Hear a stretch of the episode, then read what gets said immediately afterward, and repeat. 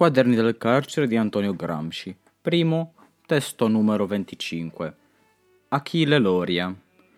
A proposito di Achille Loria bisogna ricordare i principali documenti in cui si trovano le principali stranezze.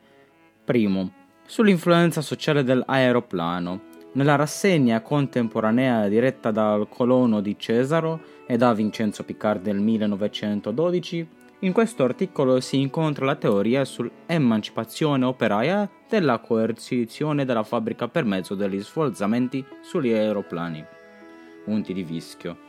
Tutto l'articolo è un monumento mostruoso di insulas, insulsaggini e stoltezze, la caduta del credito fiduciario, lo sfrenarsi delle bribonate sessuali, adulteri, seduzioni, l'ammazzamento sistematico dei portinai per le cadute dei cannocchiali, la teoria del grado di moralità, secondo l'altezza a livello del mare, con la proposta pratica di rigenerare i delinquenti costruendo le prigioni sui monti o addirittura sui immensi aeroplani che stiano sempre ad alta quota, eccetera.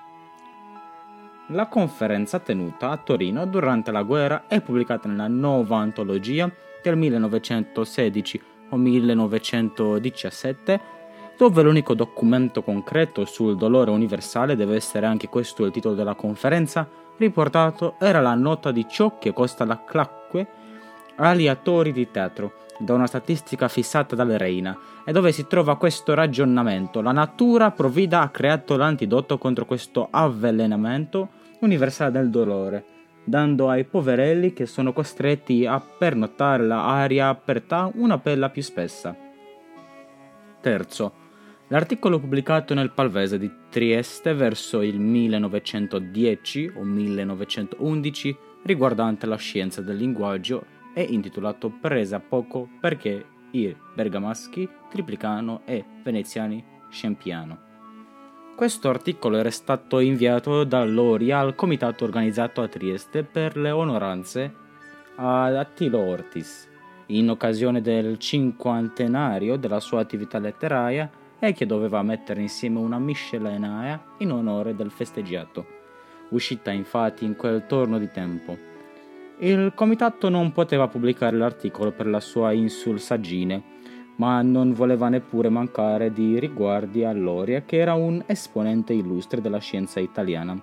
Se la cavò scrivendo a Loria che la miscellanea era ormai completa e che il suo articolo era stato passato al settimanale letterario Il Palvese.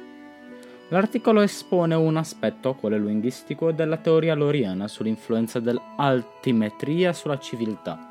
I montanari, moralmente più puri, sono fisicamente più robusti e triplicano le consonanti.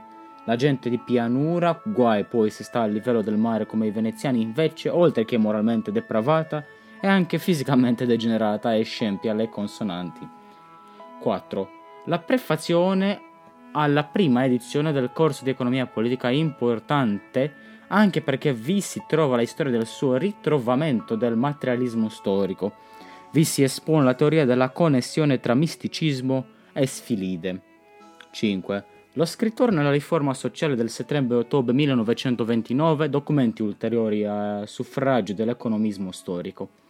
Questi cinque documenti sono i più vistosi che io ricordo, ma la questione è interessante appunto perché nell'Oria non si tratta di qualche caso di obnubilamento dell'intelligenza occasionale, sia pure con ricadute.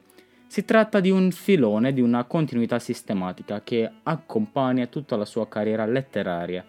Non si può neanche negare che il Loria sia uomo di un certo ingegno e che abbia dal giudizio in tutta una serie di articoli le stranezze appaiono qua e là e anche di un certo tipo, legate cioè a determinati modi di pensiero. Per esempio, si è vista la teoria altimetrica apparire nella questione dell'aeroplano e in quella linguistica. Così in un articoletto pubblicato nel Proda o Prora usciva a Torino durante la guerra diretto da un certo Cipri Romano, un giornalettucolo un po' losco, certamente di bassissima speculazione ai margini della guerra e dell'antidisfattismo. Si dividevano i protagonisti della guerra in mistici, gli imperi centrali, e positivisti, Clemenceau e Lloyd George. Ricchi di elementi no sono la poesia e il mio bastone pubblicata nella nuova antologia, durante la guerra, è l'articolo sull'epistolario di Marx, pure nella nuova antologia. La leggiosità letteraria, notata dal Croce in Loria, è un elemento secondario del suo squilibrio, ma che ha una certa importanza in quanto si manifesta continuamente. Un altro elemento è la pretesa all'originalità intellettuale a tutti i costi. Un certo opportunismo di bassa estrazione non manca spesso. Ricordo due articoli pubblicati a distanza breve, uno nella Gazzetta del Popolo, ultra reazionaria, l'altro nel Tempo di Pippo Naldi, Nittiano, sullo stesso argomento, la Russia, e con un'immagine del Mosholei che nell'uno era usata in un senso e nell'altro nel senso opposto. A proposito dell'osservazione di Croci sui servi a spasso e sulla loro importanza nella sociologia loriana, ricordare un capocronaca della Gazzetta del Popolo del, 20, no, del 19 o 20 in cui si parla degli intellettuali come di quelli che tengono diritta la scala d'oro sulla quale sale il popolo con avvertimenti al popolo di tenersi buoni questi intellettuali, eccetera. Loria non è un caso teratologico individuale, è l'esemplare più compiuto e finito di una serie di rappresentanti di un certo strato intellettuale di un certo periodo, in generale degli intellettuali positivisti che si occupano della questione operaia e che più o meno credono di approfondire o correggere o superare il marxismo. Enrico Ferri, Arturo Labriola, lo stesso Turati potrebbero dare una mese di osservazioni e di aneddoti.